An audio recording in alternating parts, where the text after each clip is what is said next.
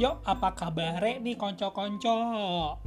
Nah, konco-konco, di era digital ini kan segala informasi bisa kita dapatkan dengan mudah dan berbagai ilmu pengetahuan bisa kita akses dengan gampang.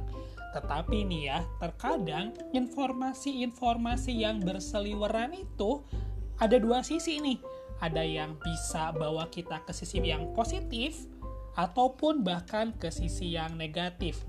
Makanya nih podcast Mampir Sinau mengajak konco-konco untuk kita bersama-sama menggali informasi yang tentunya membawa kita semakin terbuka pikiran kita, wawasan kita semakin luas dan semakin menerima keberagaman di sekitar kita.